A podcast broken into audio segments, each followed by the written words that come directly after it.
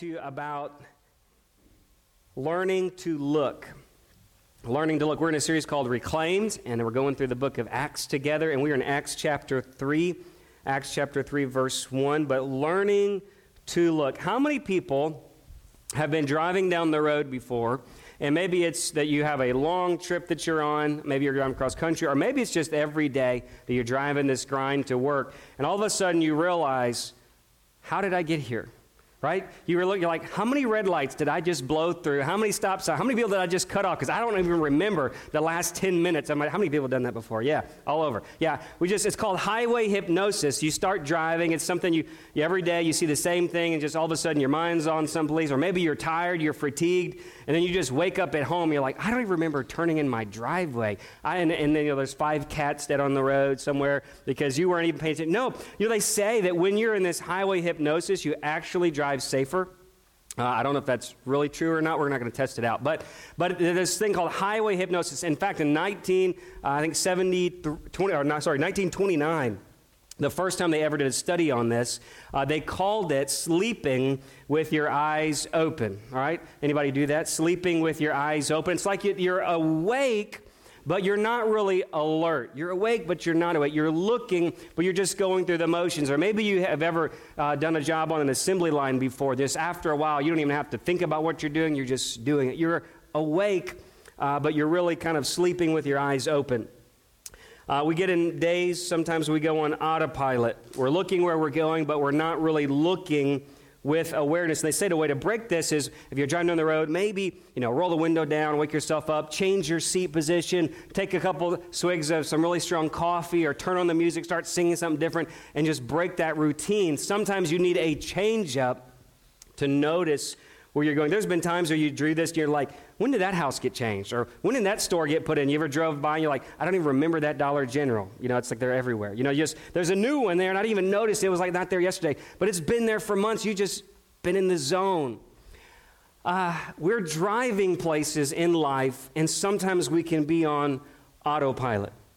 We can be having this automated response to life. And I can relate to this. I'm a very driven person in my own self, I've kind of learned over the years how to know myself a little bit more, and I can get so focused on the task or project at hand that that is the thing that my mind is set on, and everything else is kind of secondary. And I've, I've learned over the years that I can get so in the zone on what I've got to do this week that I can miss maybe opportunities or I can not think about. It's not that I don't care about people or I don't want to be there for you know other people that have maybe something happens in that week. I just that's just the way God wired my brain, and I've had to work really, really hard to keep myself to be aware of these secondary things, these other things and that may happen in my life, to take days where I rest and recharge, moments to pray every day with God, to reset my brain, to not be so focused on driving through this week to get to the destination that I miss the moments that may be occurring right here, right now.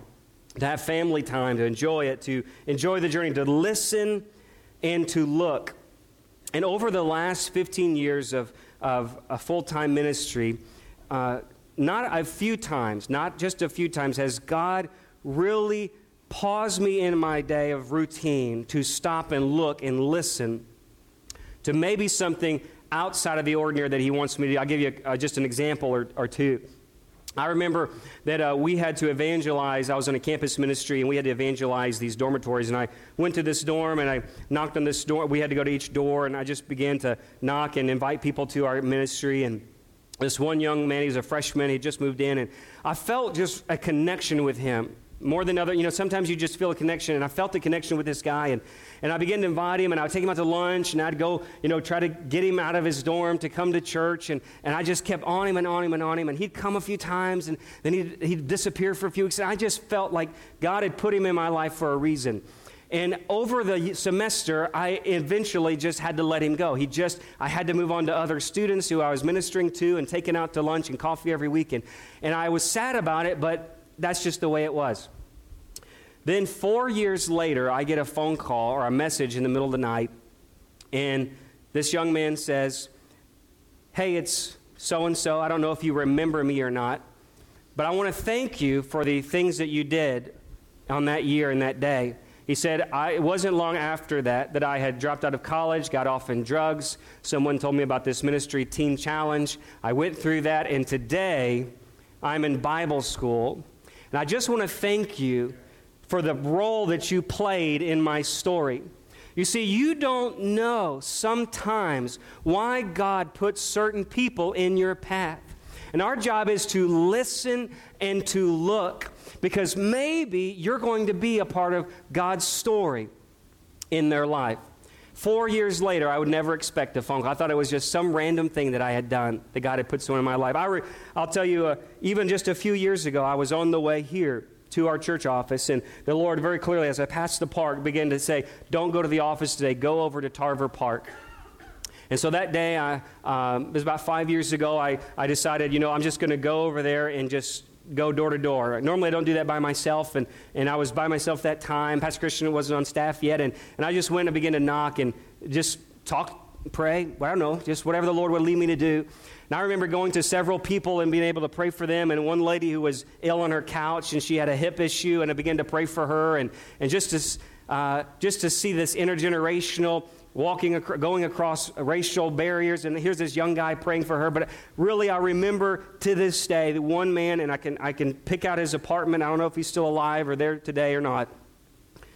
But he was in a wheelchair, and as I began to talk to him, he just began to share how his family had disowned him, and he was, he was on alcohol. There was alcohol all over uh, the, the room, and, and I was he's, uh, just depressed and hopeless and in despair.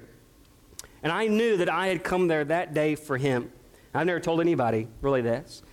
And I just began to encourage him in the Lord and tell him that, hey, man, we love you. We're sanctuaries here for you. And I prayed for him. I don't know the rest of that story. But I know that there are moments in our life, if we could just learn to listen to the Holy Spirit and look with spiritual eyes, there may be people that we're passing by that God wants you to lift up. We may not always get to see the whole story, but it's moments like these I have felt the most awake out of that spiritual slumber.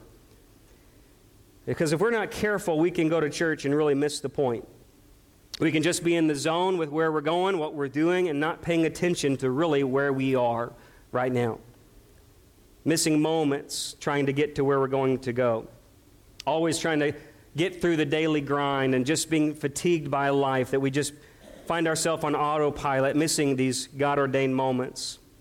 You see, this power of the Holy Spirit is for one purpose it's for reaching people. This power has a purpose, and it's for reaching people. And this thing that God has given you is meant to be given away. I want to have so much of Jesus within me that it's like that there would be a dripping of puddles lifting behind. That everywhere you go, there'd be so much of the overflow of Jesus that everywhere you left, there'd be a trail of water. That there would be some remnant that you had touched somebody's life every pathway that you take. There'd be some imprint of Christ in your life. But here's the deal if we only have enough of Jesus just to get through the day, if we only have just a little bit of Jesus that we're barely getting through the day, you're not going to have enough to give away. We just have a little bit of Jesus, because you can't give Jesus away if you don't have enough of him to get through your day. So here's my question Are we asleep with our eyes open? Are we listening and looking to the Holy Spirit for opportunities to give Jesus away? Look with me in Acts chapter 3, verse 1. I want to talk to you about listen, look, and lift up.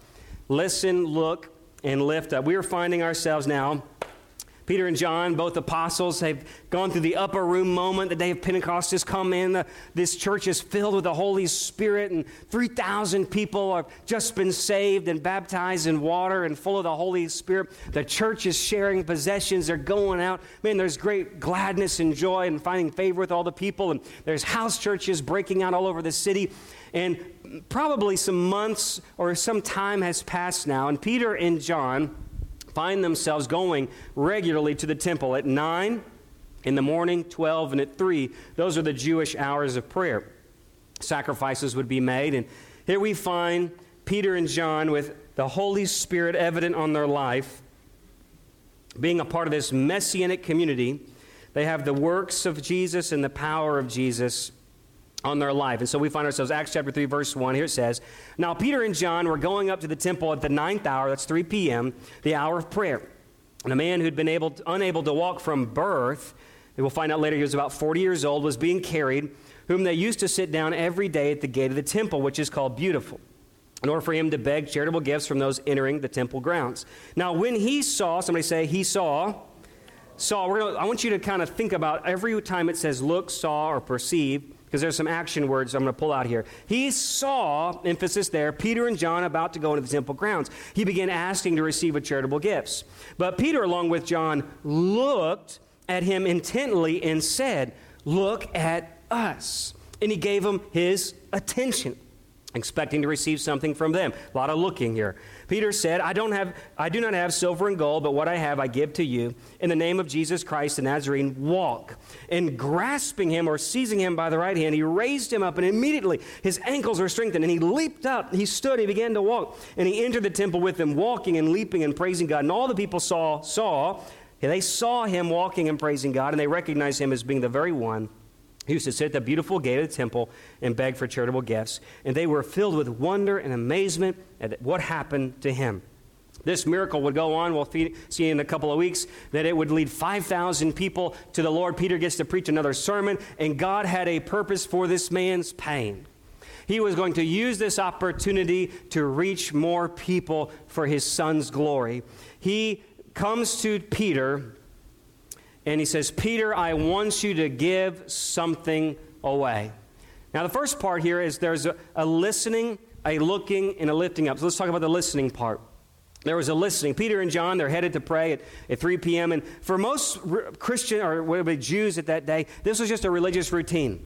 This was just another thing to go through the motions and go through, and just like we can do sometimes in our life, just to get through the week, just to get to church, just to get to our Bible time, just to get to home, just to go through the day and trying to get to the next thing on the next day. And most people, it says that many people knew this man because he was always there. How many people passed by this man every day? By the thousands by the thousands. He would have been one of hundreds of beggars in that day, and there would have been thousands of people after this time going through this man, and many people knew him how many people had passed by, but God was looking for one Christ follower who'd be listening to the Holy Spirit. It would just take one Christ follower who would listen to the Holy Spirit. And Peter, had he passed that man that day, he would have probably erred on being religious like the rest of them. And it says that Peter and John at first did not see him, but this man saw them. It says, This man saw them. And that word there that he said he saw is Edon, it's in the Greek, and it means to see with physical eyes, to just see them and perceive them. And when he perceived them and he saw them with his natural eyes, he asked for something. He was begging or for charity. Another word could be for pity. He was asking for pity. He was asking for mercy. He was asking for charity. In the natural, he wanted natural things. This man had lost all hope that from birth, for 40 years, he had never been able to walk. He was born this way. His, his mind was not on supernatural things, his mind was only on natural things. This is all I can see that could be possible in my life. The best thing I can hope for is you can just give me a few dollars just to get through my week again, just in the natural. But God had a plan for this man's pain. He had a plan for this man. And this Christ follower happened to listen to the Holy Spirit. I believe Peter was walking that day, and it's like in Galatians 5:25 says, "If you live in the Spirit, stay in step with the Spirit." Peter was looking at the footsteps of the Holy Spirit, and he was trying to stay in step with the Spirit. He wasn't just going on autopilot through his life. He, he was aware, and I believe in that moment, the Holy Spirit said, Listen, there's someone I want you to do something for today. And he began to listen, and he heard the Spirit direct him to this man. You see, there's so many people outside of God's presence. This man was outside the temple courts, outside the presence of God. The lame could not come in. This man was excluded from going to prayer. He was excluded from the people of God. He was excluded from his own people. And how many people do we pass by every day who are begging for natural things outside the presence of God? The church and religious world is passing them by every day, and they are excluded from the presence. And all they can hope for in this life is natural things. Let me get a better job. Let me find a better relationship. Let me have some more money. Let me have a, more success in my life. Let me get another degree. Let me find something that's going to satisfy. But they're begging for natural things outside the presence of God. And it just takes one Christian, one Christ follower, who'll pass them with listening ears. Church, we can miss the point. Peter and John are listened. And are we listening to the Holy Spirit? The next thing is they listen, they begin to look. God, who are you telling me I'm supposed to talk to today? Who are you telling me I'm supposed to go to today? What do you want me to do today? Holy Spirit, how to have your way in my life? And as they begin to look around, this one beggar got Peter's, out of a, probably a hundred beggars, this one beggar stood out in Peter. And the Bible says that Peter, look at that verse, it says he fixed his gaze. It means he stared intently in the Greek. And this word stared intently is this perceiving or this really to look. And in fact, what it would, would mean in this case, it means that Peter began to see him not just in the natural, but to see him with spiritual eyes. This man looked at him in the natural, but Peter began to look at him in the spiritual. He began to see and sense the Holy Spirit was about to do something in this man's life. He came with, with faith, something that he was about to take away. He had been so full of Jesus in his life, perhaps that morning in his prayer time, in the experience of the Holy Spirit, that when he came, he said, Holy Spirit, what do you want me to do today? And the Holy Spirit said, Listen, I've got something for you to do. And he says, Okay, I'm looking. And he said, That guy right there. And the Holy Spirit said, That's the one. Go talk to him. So, Peter, I think from the crowd, I think he was just kind of sitting there looking at him, just seeing into his heart, just giving God giving him a word for this man's life.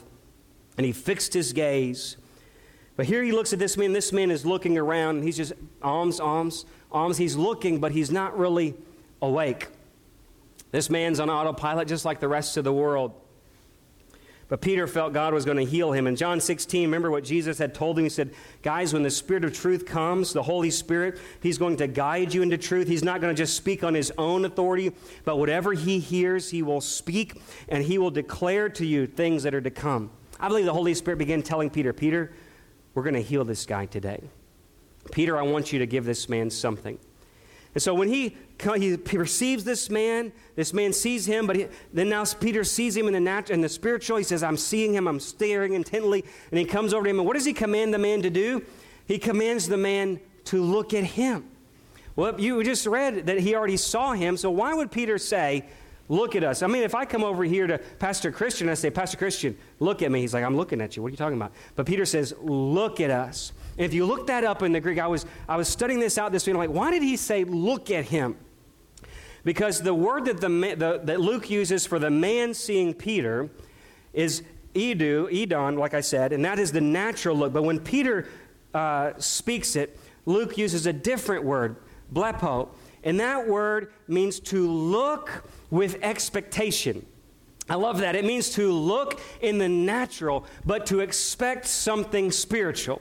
It means to look and say, Watch this. When someone comes to you and says, Watch this, what are you going to think? Well, they're about to do something.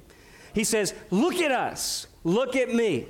And that catches the man's attention. He's like, Oh, I'm expecting something now.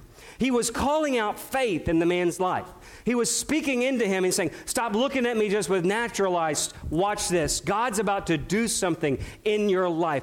Wake up out of your slumber. You know what takes a living person, or a awake person, an awake person to wake up a sleeping person? A sleeping person can't wake up asleep unless you're snoring, right? But a sleeping person can't wake up a sleeping person. A living person has to wake up a dead person. It is, he says, I'm calling you to awakeness. And when the Bible says that he seized him, it means that he grasped him as if to arouse him, to wake up. Look at us. We are so often going through the natural eyes in this world. Peter was calling the man, and he was about to speak into the man's real need. Real need, not just the physical need. Now, now, I'll tell you something. Peter didn't lie when he said, Silver and gold had I none. He could have said, I have a 20, but what I have I give to you more, right? We would have to lie today, most of us. We wouldn't have, we, some of us lie anyway, right? I don't have anything. Sorry, don't have any change. Sorry. You know, right? That, come on now. y'all, I know how it is, right?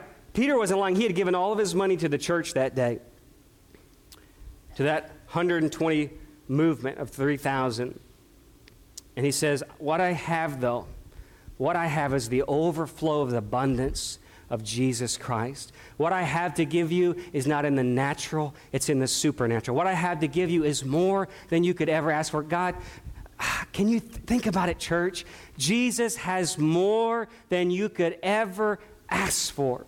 This is while we were yet sinners, he died for us. We weren't looking for God, but God was looking for us. And when we were ignorant and blind and all the things that the devil had put on us and the shame and the slander, Jesus from heaven saw our need and he came and he died on the cross. He's always been a God who gives you more than you could ever ask. Ever ask. This man wasn't asking for anything except for just a few dollars. And Jesus says, I'm going to give you more than you could ever ask for. Maybe you're in that place right now. Maybe you're in a place you've been asking for something. I want to remind you God has everything to meet your deficiency, He has everything to meet your inadequacy. He has your joy, your hope, your new beginning, He has your change. And Peter and John were able to listen and look, and they made a connection. Maybe today you've been passed by so many times, like this man. I was thinking about this this week. Lord, forgive me for every person I've passed by. And even for the church, God, forgive us for every person who's been asking for something. And the church has just passed by in our busyness and our routine and our autopilot. And there is a broken and a hurting world that Jesus has come to meet. And he has a, a Holy Spirit that he's given in his church, a power for their purpose, for their identity, for their power. He has their hope, their joy, He has their change. He has the, the thing that they really need. And so if you've been missed by the church, I'm sorry. And if we've not seen your hurt, I'm sorry. And if we've pitied you but not prayed for you, I'm sorry. Because Jesus loves lifting the broken. And that's what they did. They lifted him. They looked, they listened, and they looked, and they, lis- they lifted. Because Matthew records that Jesus had told them in chapter 9 Go and learn what this means. I desire mercy and not sacrifice. I came to call not the righteous, but the sinners. Peter and John had learned not to miss the moments throughout their day, to listen and look for the Holy Spirit to do something supernatural. And here they are at this beautiful gate the gate called Beautiful, and, and, and we don't really know where this gate was. It, likely this eastern gate, and it was the gate between the Gentile courts of the nations and the inner courts of the women, the men, and the, and the priests. So all the Jews could go in, but no, nobody else could go in. And here's this man begging out of some outside of something beautiful. In fact, this is that eastern gate. There was the Messiah's gate, prophesied, probably the gate that Jesus came in riding on a donkey, that the Old Testament said, You'd be watching for this guy riding through this eastern gate. This is the Messiah's gate. It's called sometimes the gate of mercy. He was one moment from mercy. He was just outside of Jesus. He was begging on the other side of something beautiful. And here's this moment that when everything was looking from a place of lack in his life, Jesus was going to lavish him in his grace. There's this thing that God is about to do outside of something beautiful. And his life was overwhelming, but their life had been overflowing in the presence of the Holy Spirit. That river of living water had been pouring out of Peter and John's life, and they were ready to give him what they have. I wonder, maybe we're not giving what we have because we don't have it the abundance, the overflow. Because if I've only got enough to get through my week, and what I've done is I've given all, somebody takes my patience, and I've got no patience to give the next person. Come on. Isn't that how that works?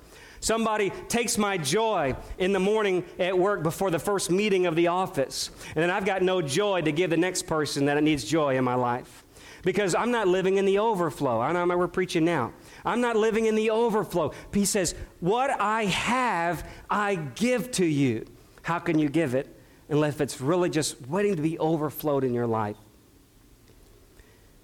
Peter's faith stepped in the action. He heard what he heard the Spirit, he looked, he saw, he sees this man. It means to lay hold of him. And the Bible says he raised him. And the word in the Greek means to arouse him. It's the same word that we would use to raise the dead. It's the same word we would use to pull someone up out of bed when they're asleep. And it's as if he was in a spiritual slumber. And Peter says, Look at us and expect God to do something. And he takes him and he pulls him up. I believe it was a violent thing. He seized him and he pulled him as if to wake up. And as soon as the man put his feet up, the Bible says instantly he was healed and he leaped. You ever had somebody do that in gymnastics? They pull you and then you get up. I mean, it's just like that. It's like, oh my gosh.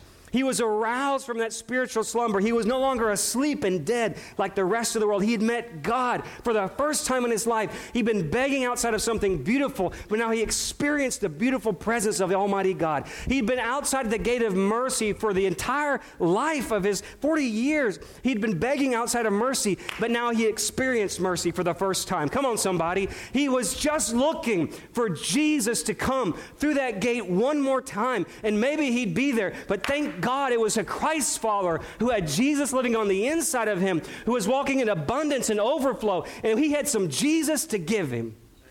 How many people do we pass by who are outside the gate of mercy, who are outside of something beautiful? They're just one moment away from experiencing God for the first time in their life, and we just pass by, even on the way to prayer even in our religious routine. God, wake us up from our spiritual slumber, from this highway uh, sleeping. That God, we're not just trying to get through our week, but God, we're listening, we're looking, we're willing to lift somebody up by the power of the Holy Spirit. You say, well, how did they heal him? I don't know. All kinds of people take this passage like, how did it happen? Let's find a formula for healing. Let me tell you something. The Holy Spirit told them to listen. The Holy Spirit told him to look. The Holy Spirit told him what to say, and the Holy Spirit inspired him with the faith to do it. It was not a work of man at all. It was the entirety was the Holy Spirit. So here, let me tell you something. Healing is God's job. Your job is to look and listen. Healing is God's job. My job is just to be obedient. And let God do the healing. Let God do the saving. Let God do the restoring. That's not my job. My job is looking and listening. I'll tell you, one, one of the first times I saw God use me in the gift of healing. You know, we were praying for our college students on campus. So I, most of my beginning stories, I got called into campus ministry, and God called me out of that. And, and we had all of our students were in the front praying, and I was just praying for all of our guys and all the, the, the gentlemen who were in the front. There's about 20 or 30 of them. And I just began to go behind them and lay my hands on them and pray for them. And I came to one guy, he's a very athletic guy and very active, and put my hand on his back and prayed for him and just went on and, and, and, and went out the service. At the end of the service, he runs up to me and said, What did you do? And I have no idea what you're talking about. He says, I, I said, I don't even know what I, I was just praying general stuff over you. And he said, What did you do? He said, when I was up at the front praying for a healing in my back, I've been facing a lot of back pain in my life uh, that week or that month. He says, Exactly where you touched me was the place that I had had pain in. And he said, Whenever you laid your hand on my back, it was like fire and heat, intense heat, just shot from that spot through the entirety of my back. And instantly, I had no more back pain. I was like, well, glory to God, because I was too stupid to know what I was doing anyway. Because, I mean, I just laid my hand on somebody and you pray. And it's God that does the work, and it's God that gets the glory. And that's all for Jesus. He and Jesus had a moment. I just got to be a part of it. It's not about us, our job is to look and to listen and lend a hand. May God help us to give what we have.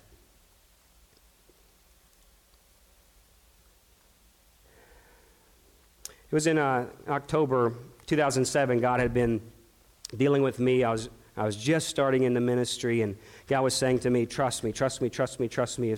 I was just learning to hear God's voice for the first time. I never, God, I never this whole stuff like what I'm talking about, this new to me. Hearing God's voice and doing things and saying things. Since then, I've seen, talked to people at gas stations and homeless people I've picked up and given words to, or people, strangers in the middle of the, the, the at the fuel pump or, or door-to-door ministry, uh, random people.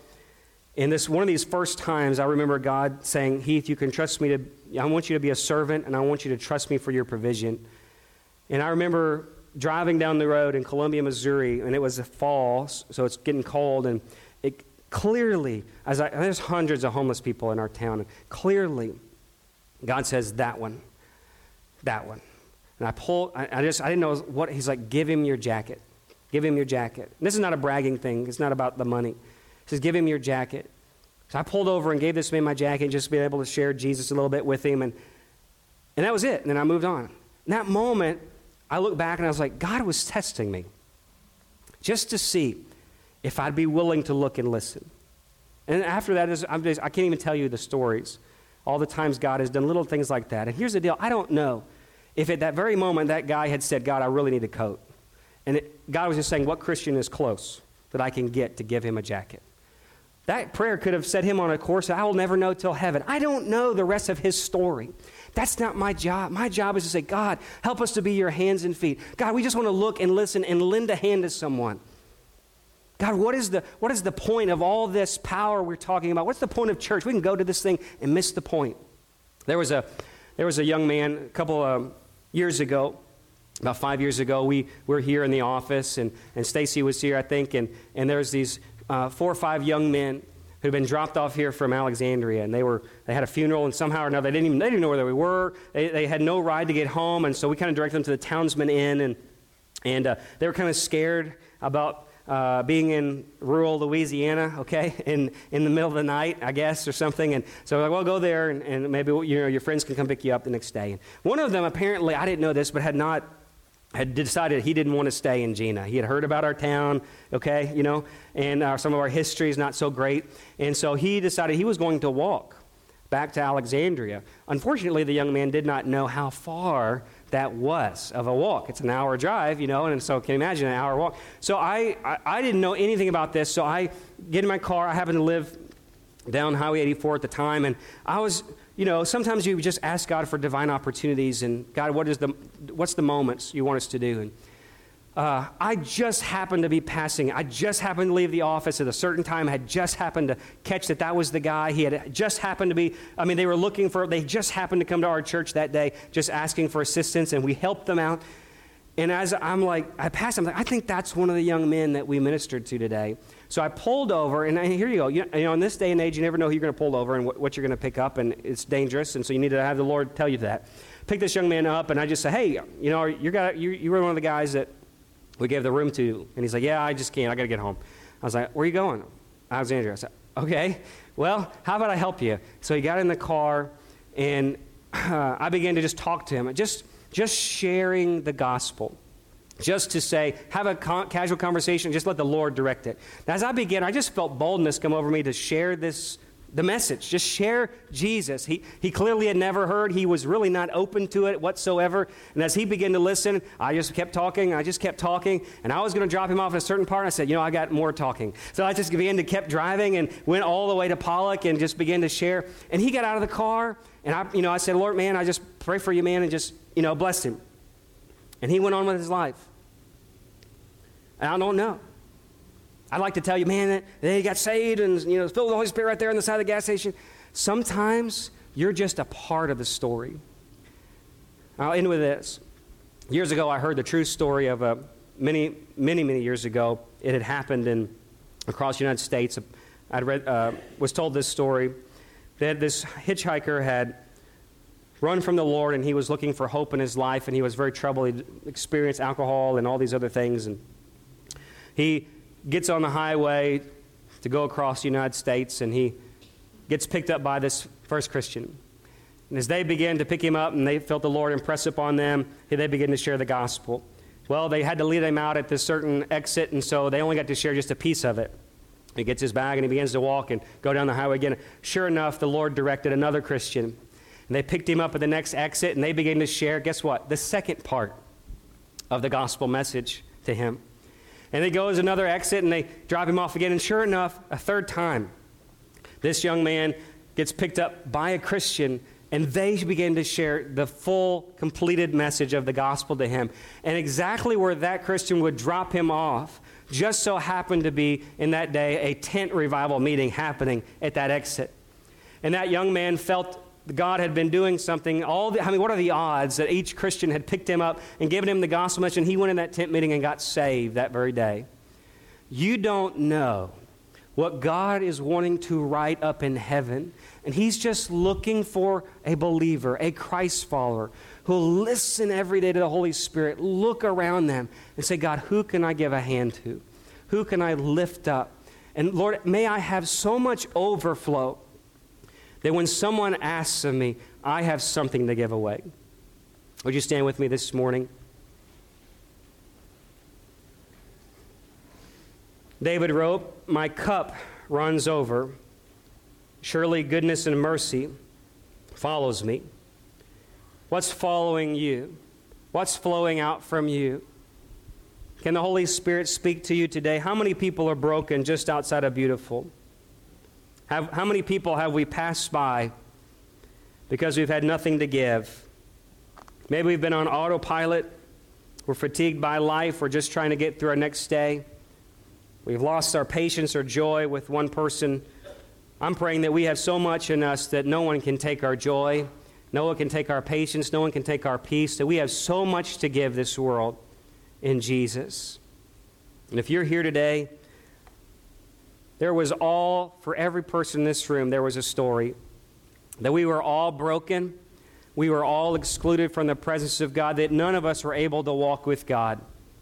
But God so loved the world he sent his son through that gate. He came in as the Prince of Peace for us.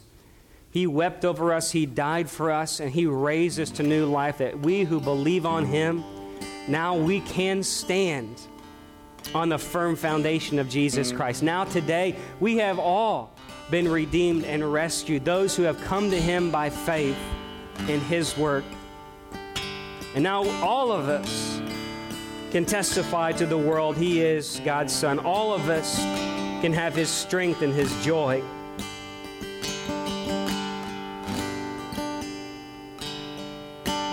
Are we listening?